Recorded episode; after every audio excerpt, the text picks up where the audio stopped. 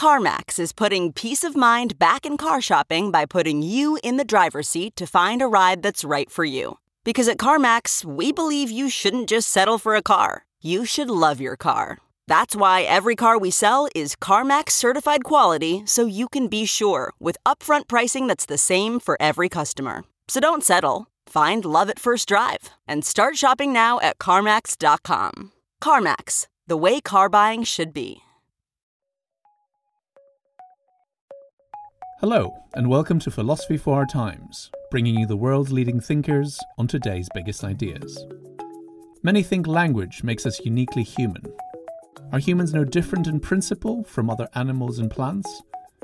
Or is language profoundly different from all other forms of communication and the enabler of consciousness itself?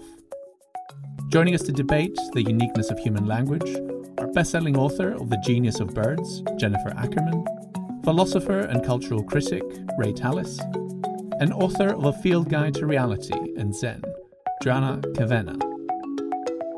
If you enjoyed today's episode, don't forget to like and subscribe on your platform of choice and visit IAI.tv for hundreds more podcasts, videos, and articles from the world's leading thinkers.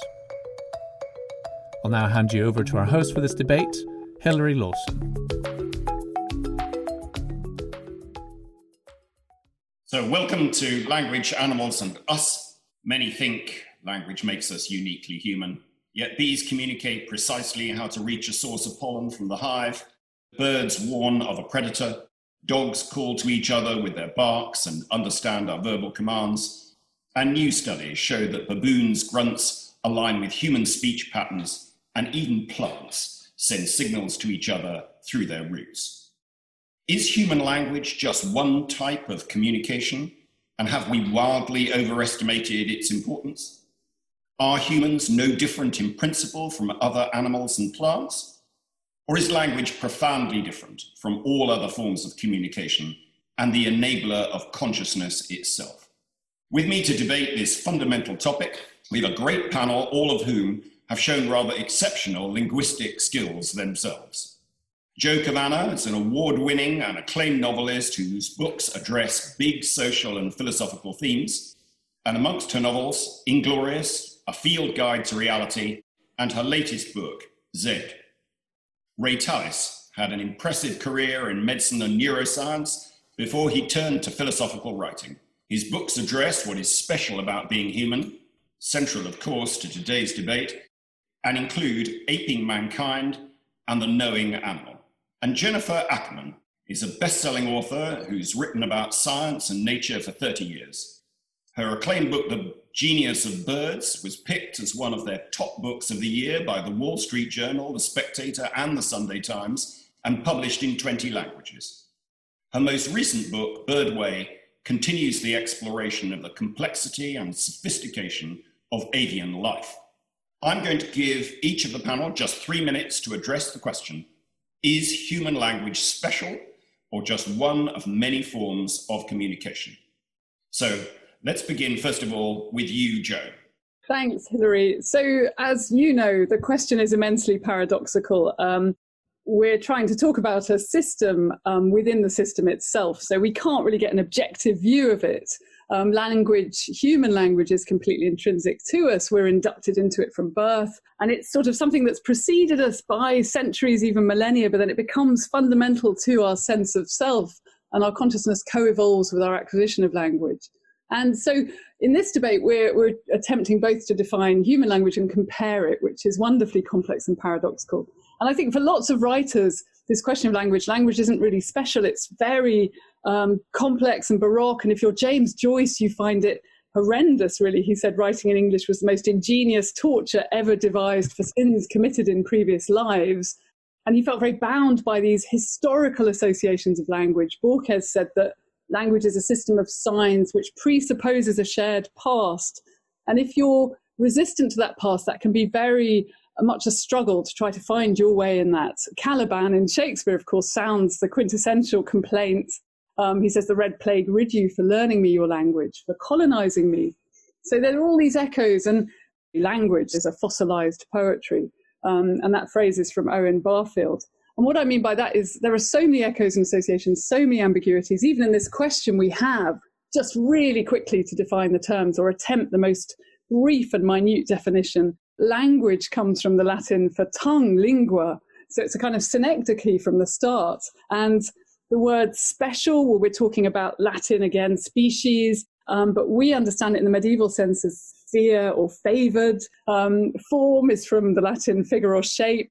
And communication, again, communicare, to share. So another way of phrasing your question would be if we use all these old associations, is the tongue dear or is it just one among many shapes of sharing, which we'd all find a really peculiar question, I think, to be debating. So, you know, there's this big question ambiguity gap with language. And in terms of how um, we're working language and how other communicators are working, there's this really interesting question, which I hope we'll discuss, um, about the gap that exists between the experience of the individual and what they convey. And again, you know, this, this sense, are we understood?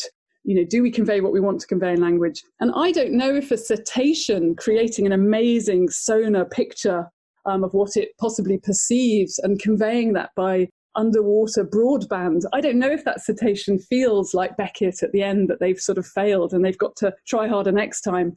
And I can't enter the mind of the cetacean, but in a sense, I can't enter the mind of other humans as well. I'm really interested in cetaceans, interested in the moving story of, Noam, of Nim Chimpsky, um, the chimpanzee who there was a sort of Turing test experiment whether he could acquire language, and he acquired all sorts of words um, and was apparently able to ask for a spliff.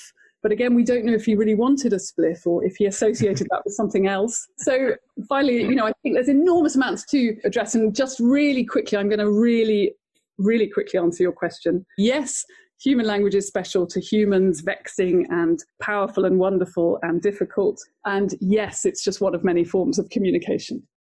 Thank you, Jo. Ray. Well, I want to make three points. Firstly, that human language is fundamentally different from any animal communication system. Secondly, that that difference is rooted in something even more fundamental our status as what I called in a book published many years ago as explicit animals. And thirdly, there is an abundant evidence for the uniqueness of human language and the consciousness in which it is rooted in their countless consequences evident in every aspect of daily life. So let me list some differences between human discourse and anything that bees dance, birds sing, dogs bark, or chimps grunt. Human language has a syntax, parts of speech, sentence structure. This underpins our famous capacity for making infinite use of our finite means, combining and recombining elements. The signs of which human language is composed are arbitrary in a profound sense of being causally and in other respects disconnected from the physical environment and often indeed the situation of the speaker. That's why we can talk of things that are absent or non existent, enjoy mental time travel, explicitly entertain and indeed deny possibilities in discourse. We also distinguish questions, demands, and assertions. And finally, there is a linguistic or meta linguistic self consciousness in which we may use language to refer to language, a capacity whose most remarkable, if recent expression, is writing, the encoding, storage, and recording of utterances. That's the first point.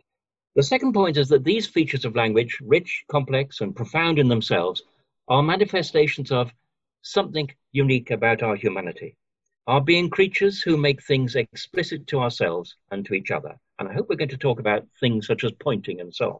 But one aspect of this is what Tomasello and others have called joint, shared, or collective intentionality. And intentionality is a property of consciousness in virtue of which it is about something, about something that we share in a community of minds and a common world woven out of a trillion cognitive handshakes. And so to my third point. It might be argued that we are privy to the richness of our own language because we experience it from within, whereas we're not privy to the richness of that of animals. How, you might ask, would a dog report on human chatter? Dismiss it as noise, probably. We can, however, be confident of the uniqueness of human language when we contemplate its fruits, the wall-to-wall landscape of artifacts, the built environment, shared expertise, institutions, and other ways of structuring collective activity, laws and rules that are consulted and argued over as well as followed, a common mythical and historical past and future, and also by the rapidity of our cultural evolution and the advance of our scientific understanding of the world. We are, after all, the only bit of nature that puts nature in inverted commas. But to preempt misunderstanding, I'm not saying that as a result of this we are top animals, only that we are different in a different way. And one of the most profound of those differences lies in our language. Uh, Jennifer. Human language certainly is special. I don't argue that animals or plants, for that matter, have language as we define it in human terms. You know, we don't have evidence for symbolic communication in other species that's as rich and multifunctional as our language. And as uh, both Ray and Jo have pointed out, human language has a structure and an open endedness. Uh, it's, it's, an expressive power that's unlike communication in any other species, as far as we know. But to my mind, there may be a vast unexplored universe in that phrase, as far as we know. The field of animal cognition, understanding the minds of other animals, how they think and communicate, is really still in its infancy. And we have a very long way to go before we can say that we fully understand how dolphins communicate, or whales, or elephants, or cephalopods, or even birds. Moreover, even if human language is in its entirety unique, certain aspects of it I don't think are. I'm going to give just one example. One bird species out of 10,000, the New Holland honeyeater of Australia, which is a bird that's toppling old ideas about how much information a bird can convey in its calls. So when a honeyeater spots a threat like a hawk, it makes an alarm call that's packed with information about the nature of the predator and what it's doing. And it really makes you wonder what we're missing in other bird calls and songs. So scientists are finding also um, language-like qualities, such as this in some bird vocalizations, the key linguistic features such as functional referentiality, the ability to refer to a specific object or event in the environment, and compositional syntax in a very simple form, which is the set of rules for arranging and combining sounds and words to create meaningful phrases and sentences. And you know, there are other parallels between human speech and bird song. Uh, we've come to understand that birds learn their songs the way that we learn language through vocal learning. And the similarities are remarkable from the process of listening, imitating, and practicing right down to the brain pathways involved and the actions of specific genes in those pathways. And there are other ways that, that communication among birds may mirror our own use of language, for instance, in its powerful capacity to deceive and manipulate. And we share these features not because they evolved in a shared common ancestor 300 million years ago, but because of convergent evolution. Birds and humans converged on strategies and similar neuronal pathways and genes because these are good and effective mechanisms for learning sophisticated communication. So, in short, birds, uh, to name just one class of animals, uh, may have forms of communication that hold more meaning and subtle language like qualities than we ever imagined. And the ways that we interpret and categorize them may actually bear little resemblance to how these animals actually hear and use them. So, the question that interests me is not so much are we humans alone in possessing language, but rather do other animals and perhaps even plants have systems of communication that are highly sophisticated with complex characteristics that we don't know how to measure yet. We don't have a Rosetta Stone for them, and that are perhaps, at least at the moment, beyond our understanding. Thank you, Jennifer, and thank, thank all of you for such clear positions that you've laid out. So let's, let's begin by looking at language itself before we explore the issue of the relationship with uh, animals and just get try to get clear. I think we're all agreed, or you're all agreed, that uh, human language is immensely powerful as a tool of communication, and you know, in some ways in in its uh, abilities to do that.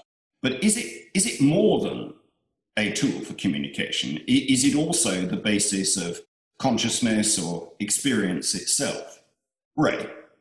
Well, I wouldn't describe it as a basis of consciousness. It seems to be language and the ability to use language must be downstream of being conscious. The intentionality or the aboutness that's built into consciousness, the intentionality language is derived from that basic intentionality of, of, of consciousness. So I, I, I, I, certainly wouldn't think of language, as it were, as the basis. Of... You were making a, a, a case that language was, was unique and special What is it then that is unique and special about it? I mean, there are many things, but uh, I mentioned in passing what's called shared intentionality. This is associated with many ethologists, particularly Tomasello and so on. But the fact that we actually share our consciousness in an explicit way and we consciously face a shared public world. And you see this in pre-linguistic children. I mean, I've written a book on pointing, and one of the things that pointing is very is, is interesting is that children from the ages of nine, ten months onwards have declarative pointing, where they actually want to, as it were, share an experience with another individual. That kind of pre-linguistic sharing of experience, it seems to me, is one of the um, building stones, or the, the ground floor, if you like, of the kind of shared consciousness that ultimately leads to the shared world that is made of a million trilative cognitive handshakes. What is special about that shared uh, space? I mean, after all, a flock of sheep uh, being attacked by a fox respond as a, in a sort of shared way, don't they? They, they, they don't do it all individually. They, they clearly move in a group. In what sense is that different?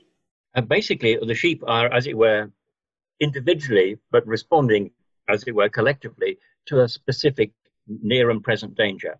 I mean, one of the joys of seeing a nine month old or 10 month old child or 11 month old starting to point is that they point at all sorts of things which are not relevant to anything other than being with somebody else. It is that fundamental desire to be with others uh, that, as it were, bursts open the solipsist bubble and makes individual humans collectively and explicitly and consciously belong to a shared world. And that's the kind of soil out of which the use of language grows. It looks as if that's the, key bit of the point that you're making there is that the sheep are just behaving while humans are experiencing. Is that your is that the distinction you're trying to make there? I wouldn't find the distinction there. I'd say it's a distinction between behaving and experiencing on the one hand and articulating on the other, and much articulation is for its own sake. Thank you, Ray. So, Jo, what, what do you think language is conveying? I mean, what, what, is, what is it really doing? So again, I mean, we can't have a control on this experiment. We can't clone ourselves at birth and then induct one version of ourselves into the system of language and then not induct the other, and you know keep all the other variables the same. So we don't we don't know empirically. There's no scientific experiment we can do. But enable, I mean, that that word, that 15th century definition of it as make fit with a later kind of meaning, sort of make able to. And I think that ambiguity again is really interesting because our consciousness, you know, it is, I think, it absolutely, as we experience it, comes into being through language. Also, though, it's kind of fitted into language. And again, there's that sort of tension, you know, even in that definition, you know, we, we feel all the time that there's something else, words are not quite enough. Um, as Stevenson said, there's more in 15 minutes of consciousness than all of Shakespeare can express. So I, I agree with a lot of what Ray's saying. And I also think there's a kind of a sort of intangibility to conscious experience that language can't ever quite reach. And that's the subject of enormous amounts of slightly angst ridden writing by writers I love, including people like Beckett, who almost gets to the point where he thinks silence might be the most dignified escape out of this, or at least language that's so pared down it's almost in touch with silence. Everything becomes unnameable, no name. And that sort of very, and again, a kind of mystical tradition as well, where silence becomes very powerful or a symbolist tradition where you're trying to escape from some of the shackles of language and the way they, they do make consciousness fit that feeling that you're being in some way trammeled. So I think it's, again, I'm going to argue for a sort of position of ambiguity because there are so many unknowns in what we're discussing, I think. So, do you think, I mean, one of the characteristics of philosophy in the 20th century was the so called linguistic turn of putting language at the center. And figures like Wittgenstein, and some might argue later post structuralists like Derrida, sometimes make it look as if there's nothing outside of language. You know, there is only the text. We can only think in language. There is nothing other than that. Are you saying that they're wrong? That's not. They've got. They've got that wrong. Yeah, I think the, the, the, the, sort of experiment to have all that sort of utopian notion, and, and all writers are kind of utopians in that respect. You're questing for a way that you might precisely express what you're trying to express. And that's the sort of dream of of you know parts of Wittgenstein, as you know. And but I think with Derrida, I mean with difference actually, Derrida gets into that whole Saussurean battle with language, really, with these very ungainly terms, you know, the signifier and the signified. And Lacan makes that kind of algebraic formula where there's a line between them. And the line is really where subjectivity and everything interesting is. And that's what, as I understand, you know, the sort of ambiguity and difference is where you've got that meaning again of differ and defer. That there's a sort of suspended meaning, which is almost where subjectivity might reside between, you know, the, the kind of the thing that you're trying to describe and the way you end up conveying it. So I think there, there is a complexity in that tradition, a kind of attempt to deal with it. And as you know, of course, Wittgenstein, you know, changes his position as well. But we do, when we think, we think in language, don't we? We, we, we can't really think without language. And therefore, is language the very structure of thought?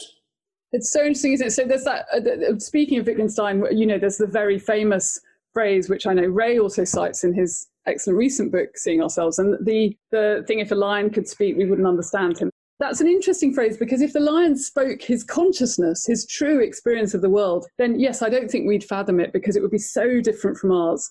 A bit like if a tree spoke their true experience of existing through great sways of time and existing in this very sort of slow moving way with these slow moving, you know, electrical sort of, um, you know, forms of communication. I think that would be really unfathomable. But, but also there's a possibility the lion would get inducted into the language and would only be able to express certain things. So he might say, you know, me lion or weather is nice or, you know, want more meat. And, you know, we'd sort of in some way um, feel that, you know, he was a bit kind of conventional and not very interesting because he's, he'd be in some way sort of restricted by the language that was available because in our language, there is no you know, no means to express the consciousness of a lion. So, you know, if we put him on a kind of Goethe Institute equivalent, I think he might come out with that. So I think, you know, there's a sort of, you know, a further caveat, I think, in the Wittgenstein caveat, possibly.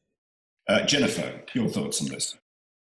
I do think that language enables consciousness, but I, I don't think it's necessarily required for it. And obviously depends on how you define consciousness and and i think of it as a um, as an ongoing awareness of personal experience i guess and its purpose is really to to enable the survival our survival the survival of any animal as it moves about in the face of a of a changing environment you know, I don't think it's a binary thing. I don't think you either have it or you don't. I think there are, are gradations in different kinds of consciousness, takes a, a, variety of forms. And a lot of them, as Jo and Ray have both said, have differ substantially from human subjective experience. So I, I want to um, add two things here. First, something personal. Um, my younger sister, Becky, was born with severe microcephaly, and she had a head and brain that was far smaller than normal, and she had really profound mental disabilities.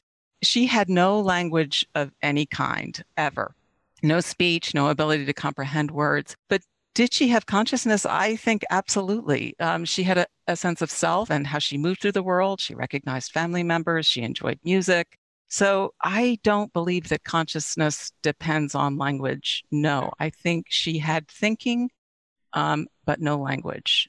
And I do think that not all of us think in words. You know, I, I, think about the animal expert Temple Grandin talking about how she thinks in pictures. And the, the other point I wanted to address was was Ray's point of shared intentions. And I just want to give an example from the bird world that involves um, shared communication and it's um, it, it's an example um, of a bird, tropical bird called the greater ani. And this bird is a collective, uh, cooperative breeder. Up to a dozen adults, birds will collectively raise their young. And these are not a, family members, they're unrelated birds, but they work together to build a nest, um, warm their eggs, uh, feed the young, and raise them until they fledge. Now, the question in is how do they coordinate all of these activities?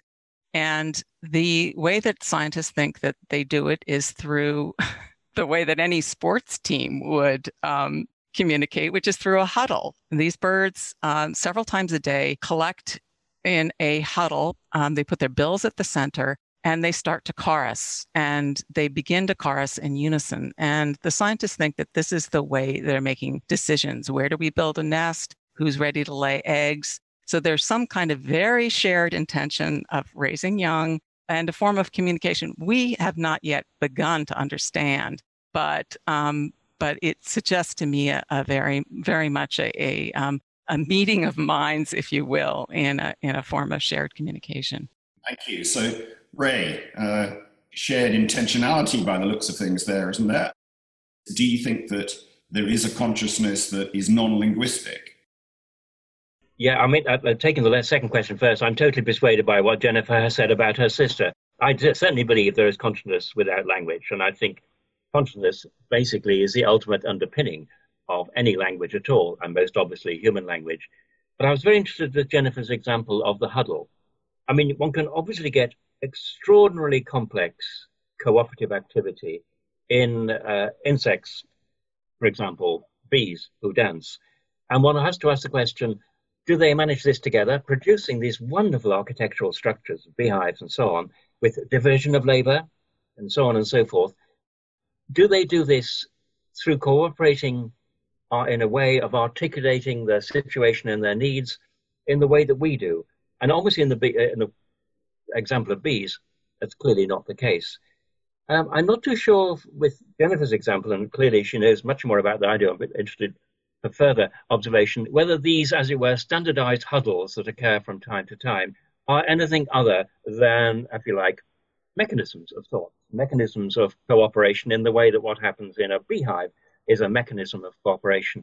What's striking about human beings is that they share intelligence, consciousness, and so on and so forth with other human beings, fully aware that those human beings are, in a sense, equal to, or at least in some sense, very like themselves. So when a 11 month old child points out something doggy, you know, to uh, its parent, it's basically it's it's sharing consciousness in this case for its own sake um, although it's quite useful for learning language. So i wonder whether jennifer on the spectrum between say human beings cooperating with plans and architecture and so on and so forth and browse over the contract all that sort of thing that we do when we're building something at one end and bees building a hive on the other where do these wonderful birds you've described sit along that spectrum it's an excellent question. I mean, I do think there's a continuum. And, and I, I think what I would argue is that we don't know. Jo, you said it beautifully. We're not um, really capable of entering the, the minds, the consciousness, the communication of other creatures. We're not even capable of doing that amongst our own species. And so I don't know where Anis fall on that on the spectrum. I think it's somewhere, yes, yeah, somewhere in between bees and humans, although I think you know, bees have a lot more going on than than we give them credit for too. Mm. So it, it's an interesting question, but I think we just we're just beginning to you know to nibble at the edges of it. Let, us use that beginning of that conversation to, to to move on to sort of second theme here. What, what do we think is going on in the case of animals? Uh, do we think that animal studies have demonstrated that we are not unique and that animals have their own form of language? Is that, is that what you're saying, Jennifer? I am not saying that humans are not unique. uh, what I'm interested in is the, um, I think we have underestimated the complexity of communication in other species and that we're, you know, we're beginning to understand what we don't understand in, in and I used the example of the, the, the New Holland honey eater, which um, has been uh, uh, studied in great detail with um, you know meticulous studies. And it's understood now that, that this call that this bird makes in the presence of a predator is very specific and th- this call has up to 96 elements in it. So this is one species uh, with many many elements to its call some of which we're beginning to tease apart but we really don't know um, what the full range of complexity is and, and what the full range of information that it's conveying and what other birds are hearing and what they're understanding from it. But is your understanding from that that they are using, in a way, their own form of language? We might not understand what it is, but they are using their own form of language because it certainly sounds as if that's what you're describing. Uh, yes, I think so. I mean, I think using the term language is loaded. Um, I think they're using a communication system that's that's highly complex and and has language-like elements. The uh, Japanese tit, for example, is one bird that that has a kind of syntax that um, the order of its notes makes a difference. You change the order of the notes, and the meaning of the call changes. So it's a, a it's a very you know simple form of syntax, but it exists. And um, and there, you know, again, there have only really only been a handful of species studied, and um, so I'm just I'm sort of set back on my heels by the possibility that there's just much more complexity going on than than we imagine. It was the great dream, wasn't it, of the ancients to understand the language mm. of particularly birds. I mean, that was the you know the ornithomancy sort of dream that somehow that birds were more in touch with you know the angelic realm and with the secrets of the universe, and so mm-hmm. trying to intuit and you know, all these kind of figures like Solomon, who's seen as very wise because he could speak to the birds, and you know, the figurehead of Jason's ship, the Argo, which is built, you know, from sacred wood, and you could speak the language of birds. And there's that whole kind of esoteric tradition where actually the birds have got the greatest perception of what's going on. Odin's ravens that tell him what's going on with the mortals. I mean, that's a sort of very interesting kind of tradition that goes through and through. It appears in 12th century Persia with the um, you know, the conference of the birds. I mean, there's it's really. I wonder if that's because you said Jennifer in your book about bird brains, and I thought it's very it's interesting that that tradition's kind of lapsed now. Mm. Now we think of you know birds as as bird brained, as you say. It's, it's quite interesting, isn't it? Because in a way, the debate is between what Thomas Suddendorf calls the romantics and the killjoys. So the romantics ascribe to animals all sorts of capacities and forms of consciousness that the killjoys deny. The killjoys want to say it's all mechanism. I suspect I'm slightly killjoyish, as you've probably spotted. But it does seem to be uh, there is the Lloyd Morgan canon, which said you should not ascribe to animal behavior more complex capabilities and so on than you have other evidence for. So when it comes to other evidence, in human beings, there's massive other evidence. We have rapid cultural evolution. But if you compare, say, ourselves with chimpanzees, what was the height of technological achievement of a chimpanzee several million years ago? basically to break a, a, a nut with a stone. What's the height of a technological achievement of a chimpanzee now? To break a nut with a stone. In the meantime, we've moved on for good or ill to producing nuclear power stations, etc., etc. So you could see, in terms of by their fruits ye shall know them, there is some really fundamental difference in human communication, which is expressed in our extraordinary capacity for collective activity, cultural evolution, and so on and so forth. So if there were other independent evidence of, as it were, the more elaborate cognitive structures behind other animals' communication, then that will be interesting. And I'm completely with you when you say we really don't know, mm-hmm. and you're neither a killjoy nor a romantic. But it does seem to me that if one's going to become romantic about it, one needs to find other evidence that animal communication has brought about other ways of working together of the kind that we see in, in human beings, which are rapidly evolving.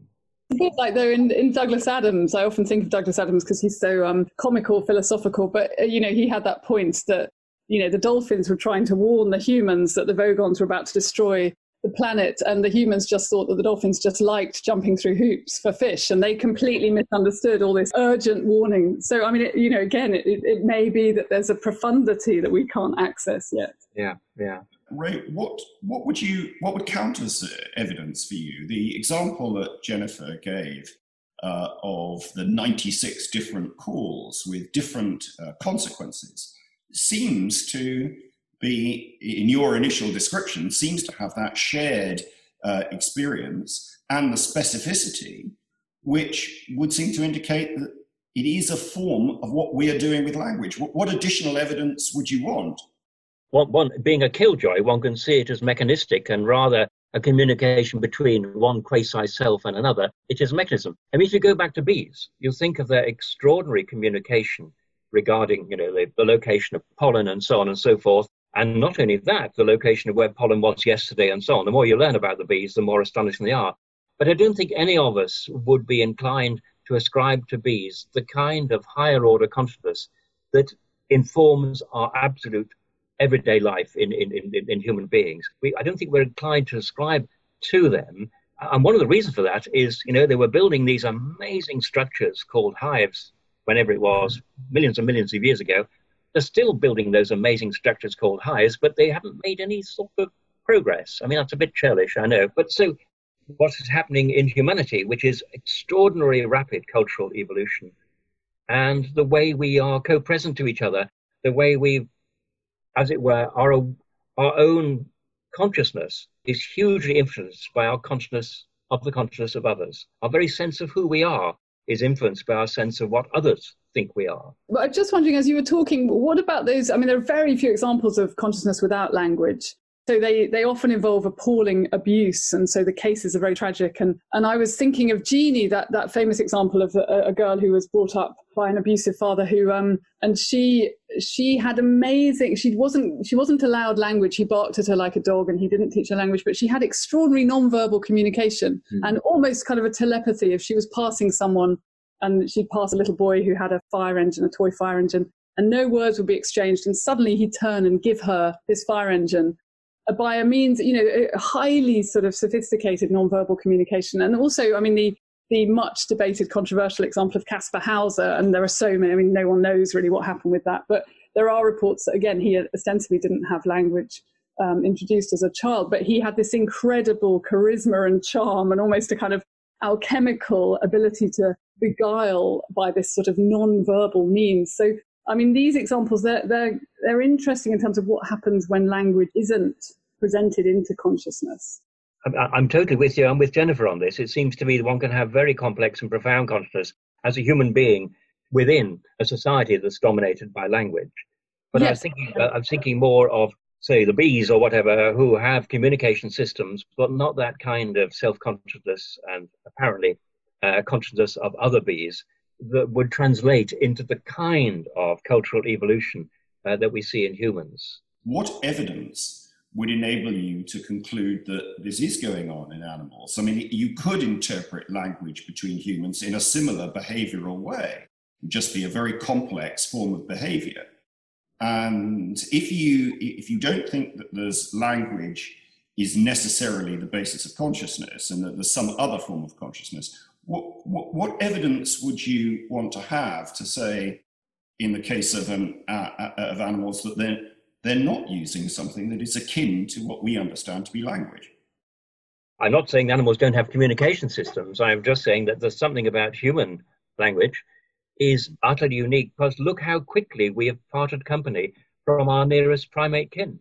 Now, I gave the example of technological development in chimps and technological development in human beings. And clearly, there's something totally different going on. And that is driven by all those trillion cognitive handshakes mediated by language we, we can move on to our, our last uh, theme, which is is there, uh, in terms of the way we think about animals in the future, uh, will we be able to make more sense of animal language, or is there something fundamentally problematic about our being able to do so? Jennifer, do you, do you think there's something fundamentally impossible about understanding communication with animals, or might we one day just crack it and be able to talk to them?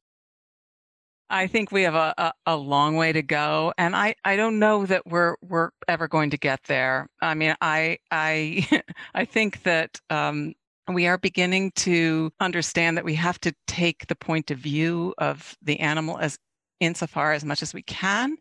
And I think, for instance, about um, the new perspectives that we have on. I'm going to resort to birds again here, but on how birds see color they see color in a completely different way than we do. We did we thought that they saw color the way that we did, and we made all of our assumptions about mating patterns and courtship based on our perception of color. It turns out that they see with ultraviolet light baked into all the colors that they see. So it's a whole different dimension of color.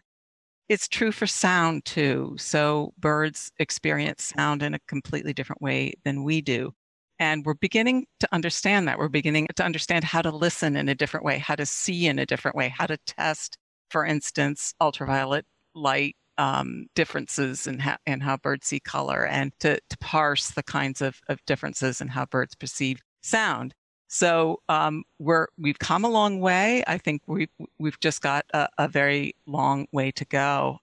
And I, I want to just bring up something here to address Ray's point about um, culture. And again, this is, is all about a, a, a, huge scale, a range of kinds of, of um, sophistication. But there are examples of culture in the bird world. Um, there, the, the, the, New Caledonian crow has um, makes and uses its own sophisticated tools and it um, transmits tool design, has different styles of tool making in different parts of the island, and it transmits tool design from one generation to the next. And the birds get better at making their tools.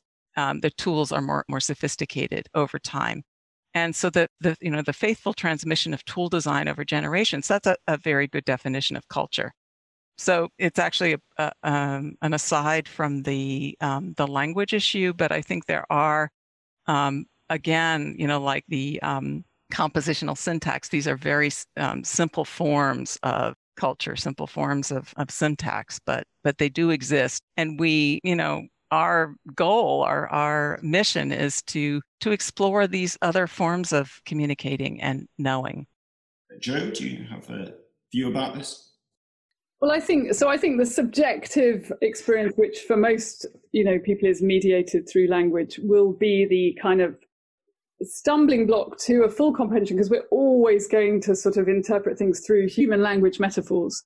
Um, so I mean, of course, there's the essay by Thomas Nagel, What's It Like to Be a Bat? And then hmm. there's Peter Hacker's quite indignant response, you know, where he says, Well, what's it like to be Peter Hacker? So this kind of um, fundamental impossibility of, of, you know, removing yourself from the subjective reality that you're existing in. And I mean, there's some wonderful writing on tree experience, if that's, uh, you know, obviously that's a metaphorical term. There's, uh, you know, th- this idea that trees are sort of communicating and the phrase goes sort of distress and alarm, and that they um, nurture kind of fallen trees, you know, stumps that have died, and keep sort of pumping nutrients into them. And there are metaphors in use like they're kind of nurturing an old matriarch, and you know, allusions to elephants. And and this writing's really fascinating, um, and is analysing you know chemicals and ways in which trees communicate through chemicals, but also inevitably there is this anthropomorphization in order that we can even start to conceptualize it. So mm-hmm. that's something that's always present.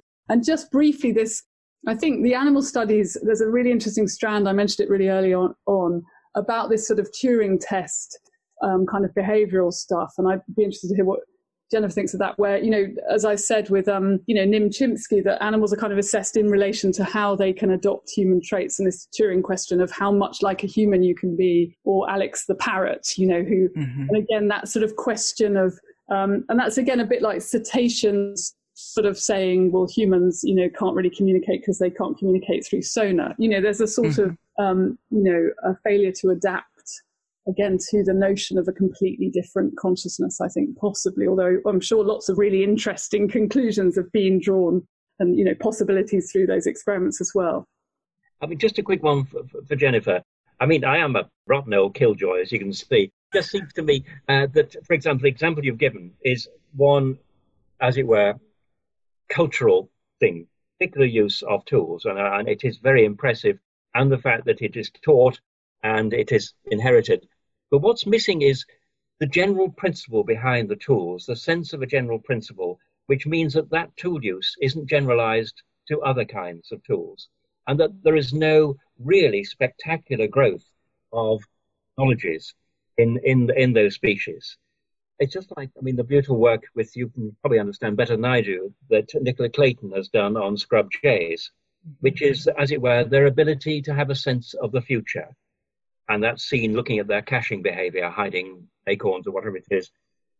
And one says, yes, I suppose there is some kind of implicit sense of the future in what they do, but it doesn't generalize to that shared calendrical diary future, a post tense time, if you like, which is what we live in all the time. In other words, you have these one off, as it were, technologies. The principle isn't discovered, the principle isn't debated, and that's why they remain one-off technologies, even though they may evolve just a little bit. But there you are, it's a killjoy speaking again. Yeah. Jennifer, any response to the killjoy? Well, I would just say again, you know, we're we're we're measuring by our own yardsticks. We don't seem yeah. capable of measuring by any other. And I'm just, um, I'm not convinced that just because we don't have the Rosetta Stone for the languages or the of the capabilities of other creatures that they don't exist. I mean, why we sh- should we assume that there's less going on rather than more? It's not that we're assuming they have human like behaviors, it's that we're very curious about what the nature of the behavior is. And Yeah. is it possibly more complex than we thought? It's very simple. Um, yeah. Well, I'm afraid that's all we've got time for, and it's been a riveting conversation. So, thank you uh, to all of the panelists, and uh, that's all for us here today. Thank you very much for attending. Thanks for listening to this week's episode of Philosophy for Our Times. If you enjoyed today's episode, don't forget to like and subscribe on your platform of choice and visit iai.tv for hundreds more podcasts, videos, and articles from the world's leading thinkers.